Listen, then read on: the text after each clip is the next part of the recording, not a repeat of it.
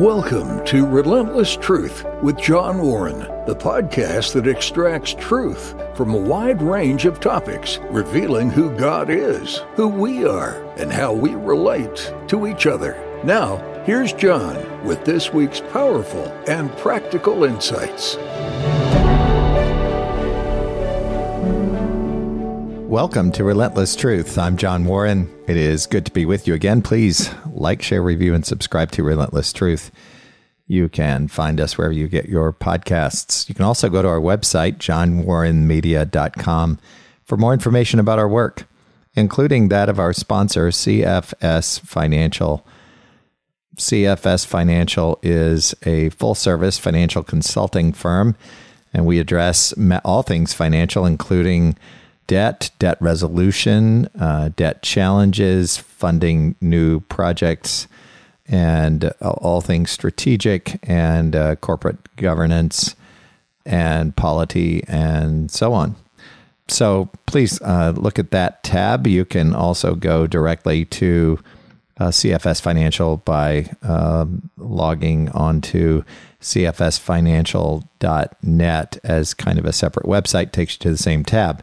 Please use our contact form on the website to send along a comment if you have one, or you can email me directly at john at johnwarrenmedia.com. So uh, today we're going to continue on our uh, series, uh, in our series of the attributes of God. This is our fourth lesson. The first one was on the fact that God is simple, divine simplicity, meaning not made of complex parts, and then God's immutability, his being unchanging, was lesson two. Lesson three uh, has been what was on uh, the love of God. And, le- and lesson four, we're going to talk about the wrath of God and uh, we'll we'll we'll talk about that in uh, in just a minute. It's interesting how your your feedback and and uh, the listener statistics we get are are really interesting. We this podcast is growing, and we're grateful uh, for your sharing it and recommending it, and all of your uh, positive. It is peculiar to me. You couldn't have told me back when I was in my twenties working on my MBA, about to finish it and uh, little did I know, about to enter banking. Well, actually, I did know at that point. I, I started my banking career while working in that program. But, but you couldn't have told me that I would enjoy about 30 years in banking, that we would, I'd get to be part of a group that started and grew and sold three banks along the way. And, and that I would develop this, this hunger for theology, that I would um, that God would choose to turn my life in a completely different direction and that I would be a, a Christ follower and would dedicate my life uh, to that pursuit. And then that I would have the opportunity to teach as an adjunct professor at the University of Central Florida while these banks we were we were growing them one at a time and and then eventually buyers came along and then we went on to the next one and then a third one and God protected us through the uh, financial, uh, the, the, the great uh, recession, as it's called, of 2008, 9, 10, and following. And, uh, th- and then uh, I, I met the uh, folks at Aurora Christian School in Illinois, and one thing led to another. We had a successful outcome there. And while I was while we were selling the bank, the third bank, to uh, First United Bank, um, we I, I had the opportunity to help some Christian schools to get to know the Association of Christian Schools International, and then eventually, um, who knew that God would give me this wonderful opportunity that I have to teach to be involved in Circle Christian School and to teach 11th and 12th graders U.S. government and economics and ethics and a worldview course. Who knew? And then uh, here, here we are. Where for a couple of years now we've been producing this podcast, and uh, God has seen fit to use it, and we are grateful. Grateful for you, this this loyal audience that has uh, developed over the last uh, couple of years. This I believe this is episode 112. And, uh, you know, that means we're we're kind of into our 26th month or so. Um, uh, maybe that means 27th month. And uh, God has blessed, and we're thankful. So we're we're plowing our way through, and I say plowing. It's been a, a wonderful journey on the attributes of God, and we've reached the very serious. All of these are very serious, uh, but this one, the wrath of God, is perhaps the most misunderstood. Dare I say, the least pleasant, and and yet it is among the most essential. Now, uh, now, now here's here's what we mean when we say the wrath of God. It's the the just and measured response of God toward evil. That's a pretty good good summary. And and we'll we'll kind of flip the coin over and look at the the the opposite of the wrath of God. The the what if we didn't what if God didn't have wrath at at various points uh, uh, today in our discussion. But you know, last week we talked about the love of God, and and these these character traits all fit together. God God has them all in abundance. In fact, all of God's attributes are perfect. He has them all fully and perfectly. And I I talk about them using the English language rather clumsily, don't I? And you probably do too because this language, all languages come up short. All languages are finite and have limitations, and it, it's just a little challenging to describe an infinite, perfect God. But let's do that nonetheless. Let's talk about just uh, for a few minutes together today.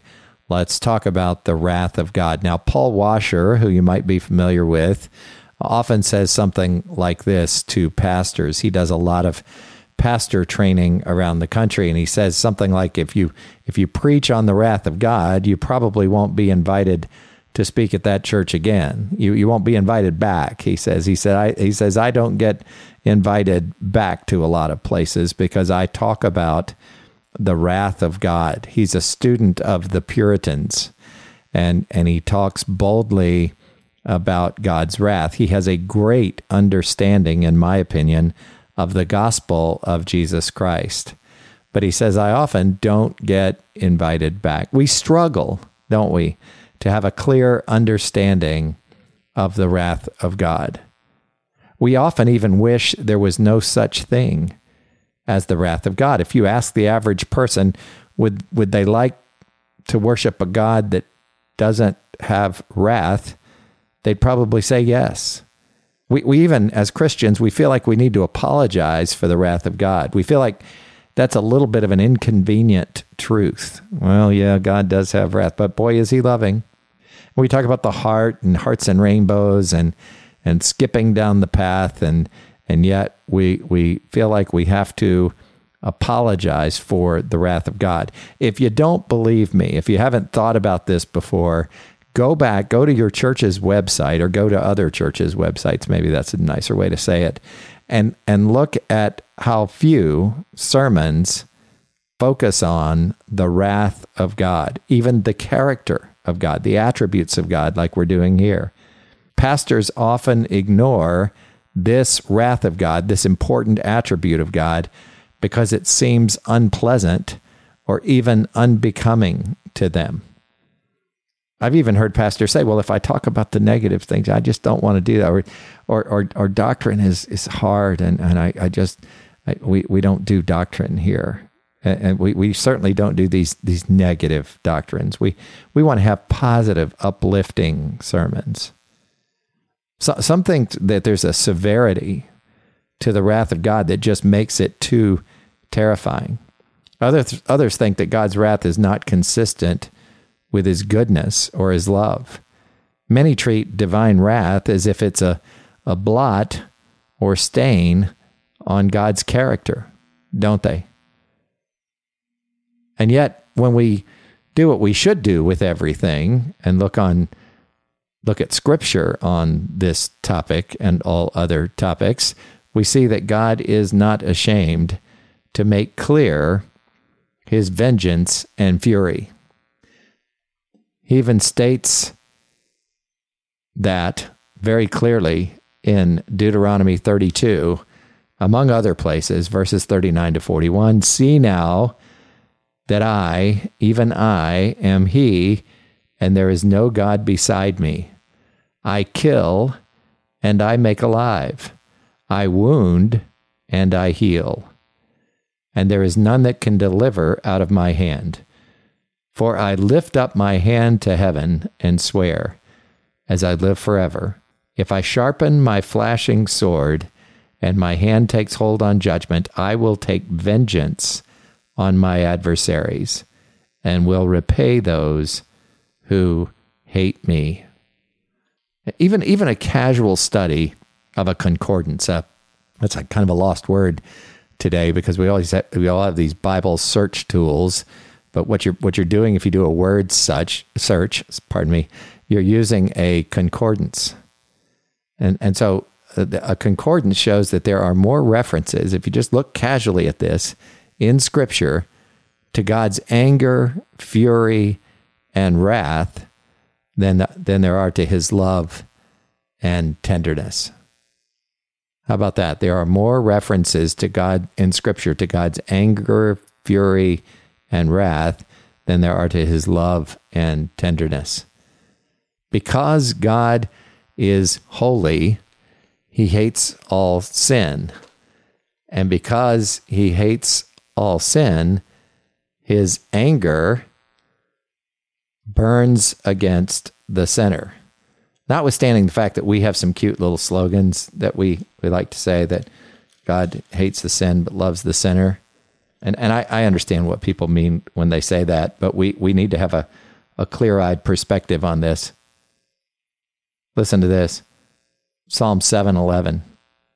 Psalm chapter 7 verse 11. God is a righteous judge and a God who feels indignation every day. If a man, verse 12, does not repent, God will whet his sword. He has bent and readied his bow. He has prepared for him his deadly weapons, making his arrows fiery shafts. Behold, the wicked man conceals evil and is pregnant with mischief and gives birth to lies. He makes a pit, digging it out, and falls into the hole that he has made. His mischief returns upon his own head, and on his own skull, on his own skull, his violence descends. I will give to the Lord the thanks due to his righteousness and I will sing praise to the name of the Lord, the Most High. The fact is, he hates all sin. God hates all sin. And because he hates, hates all sin, his anger burns against the sinner. The wrath of God is as much a divine attribute as his faithfulness, his power, or his mercy. We sort of group the attributes of God in those categories, don't we? There's no blemish whatsoever, not the not the slightest defect in the character of God, but there would be if wrath were absent from him. Indifference to sin is a moral blemish, and failure to hate sin Think about this. Failure to hate sin makes a person immoral. How could God look at virtue and vice equally? How could God disregard sin and refuse to display his severity toward it? Would God continue to be righteous? That's a rhetorical question. The answer is no. He wouldn't be, would he? Look look over at Romans 11. We've we've been through this entire book verse 22 this entire epistle, Romans 11 22. Note then the kindness and the severity of God. Severity toward those who have fallen, but God's kindness to you, provided you continue in his kindness. Otherwise, you too will be cut off.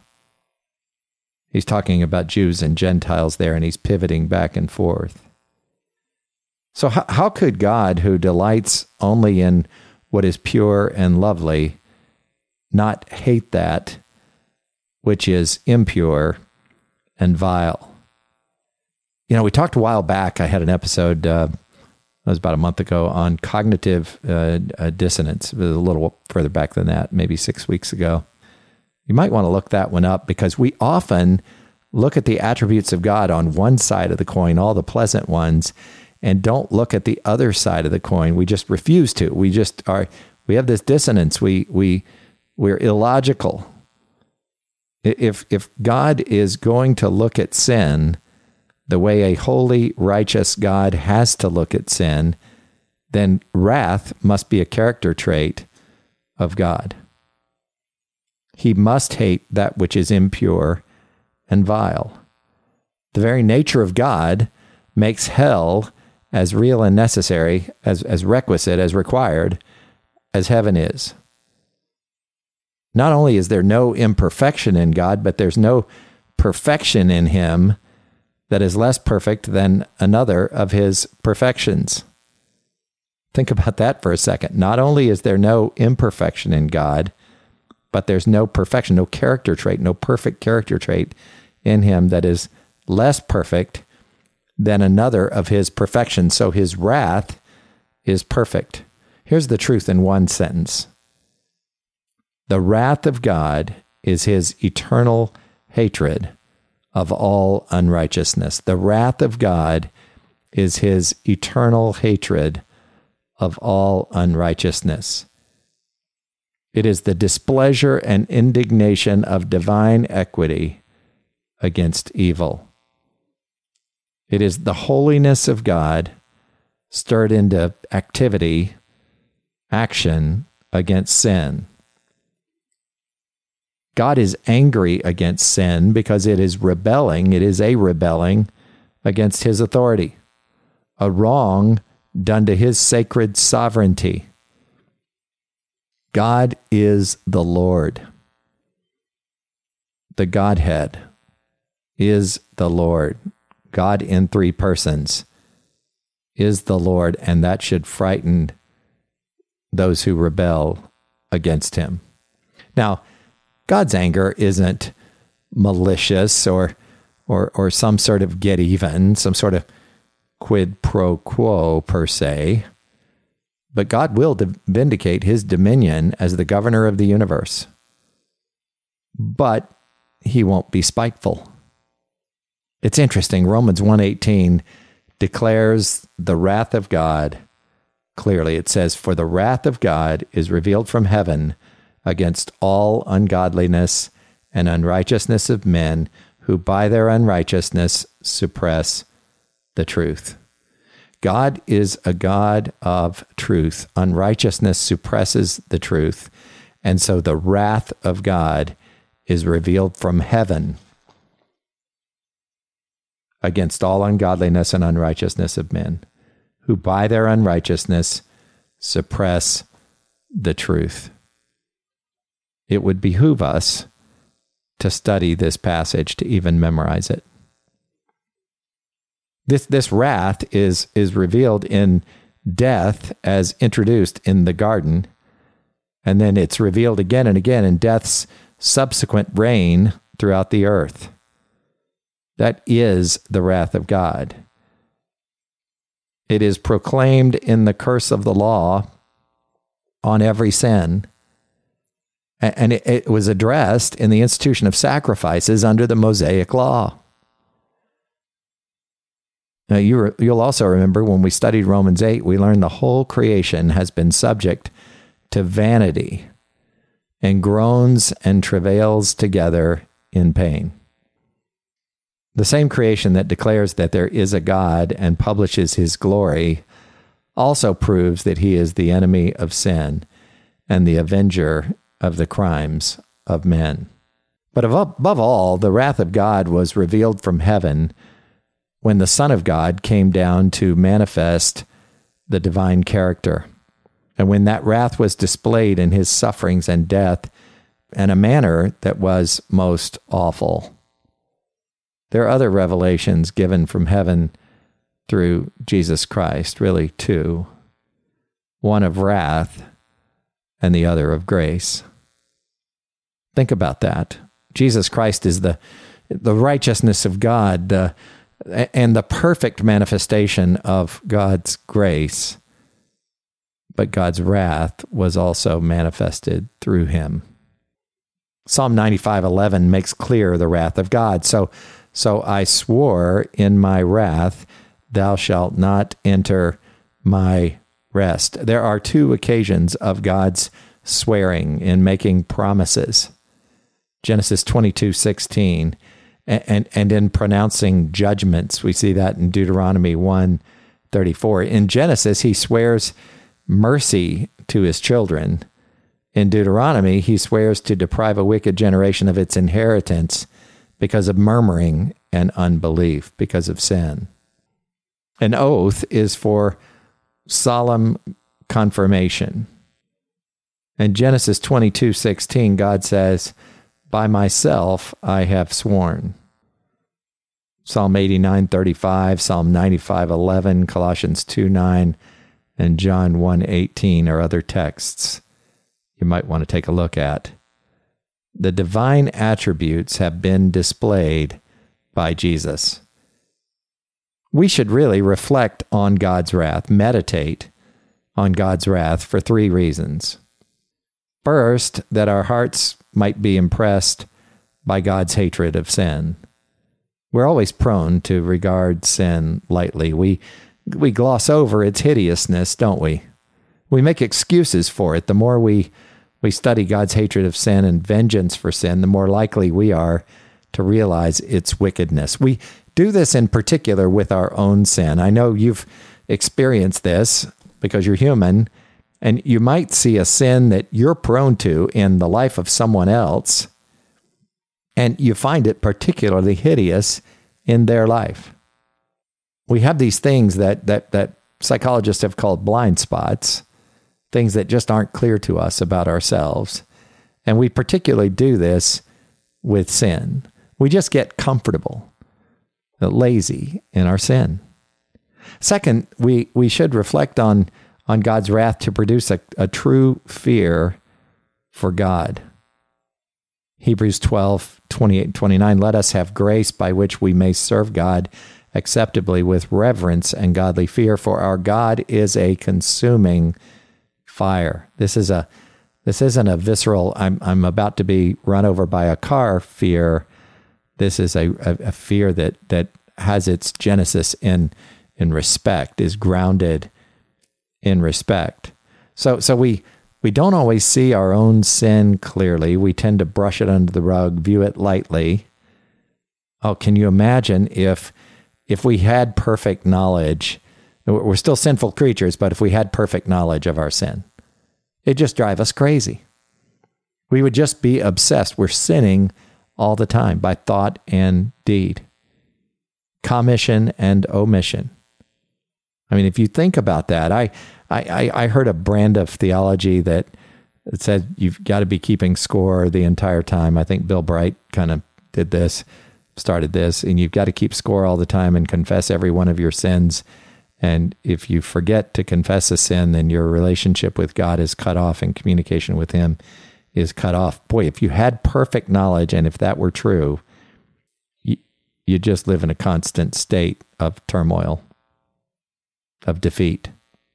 But we tend to just brush our sins aside, ignore them. We we make excuses for them. We we we love uh, circum, circumstantial ethics that uh, say, well, you know what, I I, I kind of needed to lie to avoid hurting their feelings, or or I I I did this because I was under some pressure. I, I was really tired that day. You know, I'm I. You don't realize what's going on in my life right now. We've all made all of those excuses, if not directly, they're in the back of our minds. But this reflecting on God's wrath is good for us.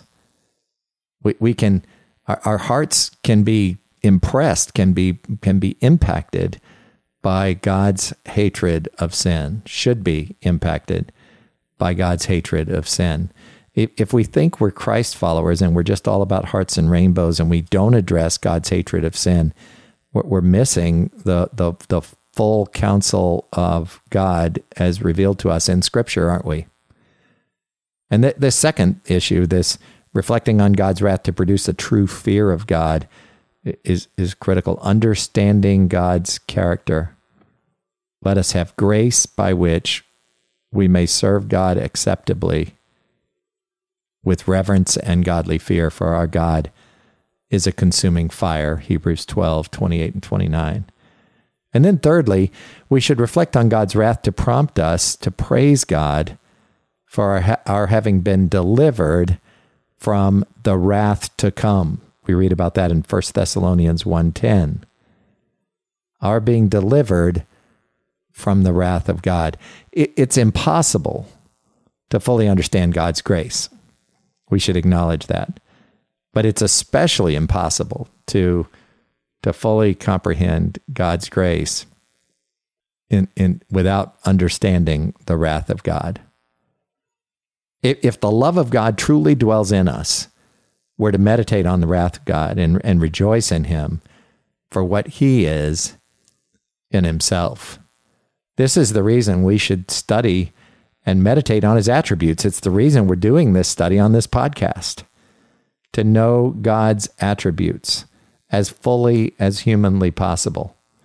We need to be sure that we don't create an image of God patterned after our own evil inclinations. A, a sort of a, a, a caricature of God, if I can, if I can call it that. This is this is part of the human condition, isn't it? We like to pattern God after our own inclinations. We see in Psalm 50, 21, These things you have done, and I have been silent. You thought that I was one like yourself. But now I rebuke you and lay the charge before you. Now that is sobering. We caricature God. We make God our, our buddy, not this high, infinite being who is perfect.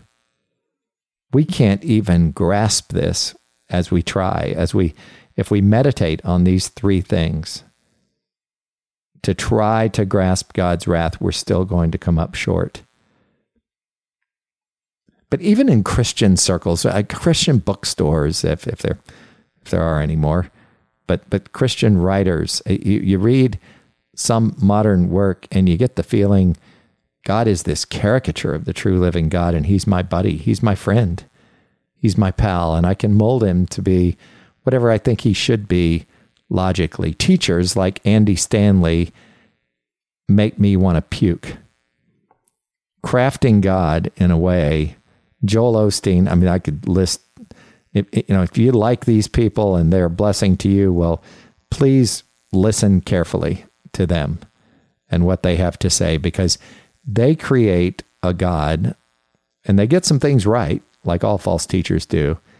They create a God, though, who's patterned after their own inclinations, patterned after their own, the way they see the world. They don't have a Christian worldview. They, they have an Andy worldview and a Joel worldview. And they caricature God. I, I, I too do this. We all tend to do this. And I do not want to do this. I want to meditate on all of God's character, including his wrath. If our hearts are truly in submission to God, we will delight in a coming day wherein God will gloriously display his wrath by taking vengeance on all who oppose him. We must examine ourselves to see if we are truly in the faith. I don't want to create doubt, but think about that. If our hearts are truly in submission to him, we will delight in a day when God will gloriously display his wrath. Deuteronomy 32:43 says, "Rejoice, O Gentiles, with his people, for he will avenge the blood of his servants and will render vengeance to his adversaries." God's justice is exercised through his wrath. The imputation of our sins were upon Christ, and his soul was grieved with this thought. We see that in Mark 14 33, the weight of taking on our sin. William Gurnall said, The greatest miracle in the world is God's patience and bounty to an ungrateful world. God loving us while we were still sinners. There are a number of ways to say this, but I think Paul said it best in Romans 5 For while we were still weak, at the right time Christ died for the ungodly. For one will scarcely die for a righteous person, though perhaps for a good person one would dare even to die. But God shows his love for us in that while we were still sinners, Christ died for us, while we still opposed him. And then he goes on to talk about our justification by his blood. And he says, Much more shall we be saved from by him from the wrath of God. Oh, just think about that. For if, verse 10, while we were enemies, we were reconciled to God by the death of his Son, much more now that we are reconciled, shall we be saved by his life. More than that, we also rejoice in God through our Lord Jesus Christ, through whom we have now received reconciliation.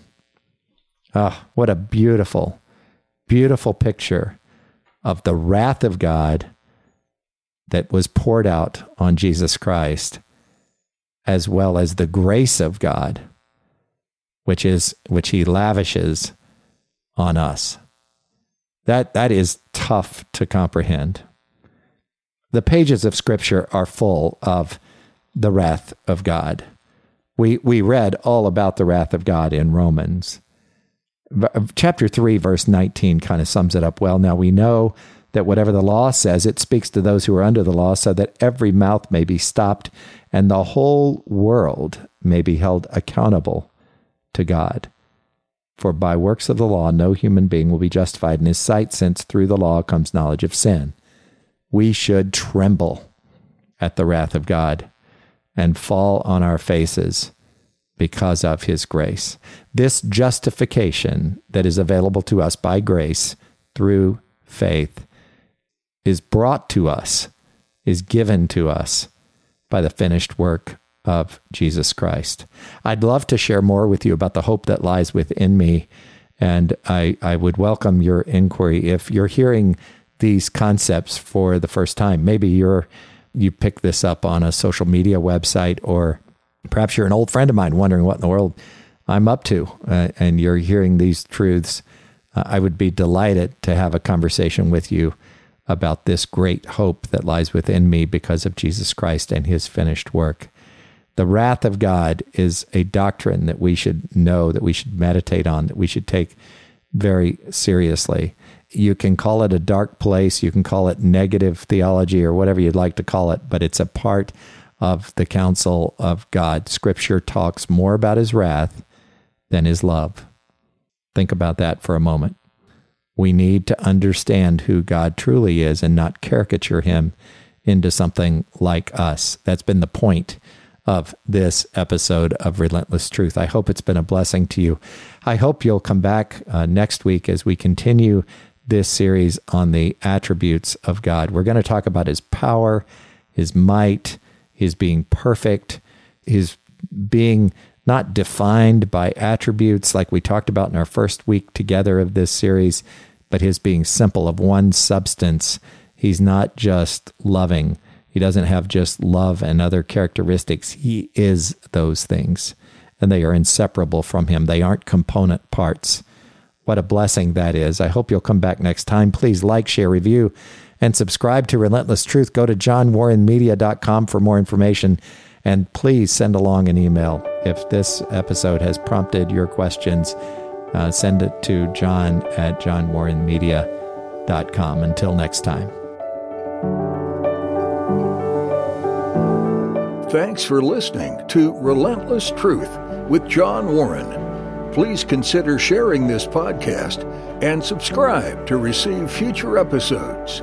Connect with John regarding your comments, questions, and show ideas through johnwarrenmedia.com or at John Warren Media. on Facebook, Twitter, or Instagram.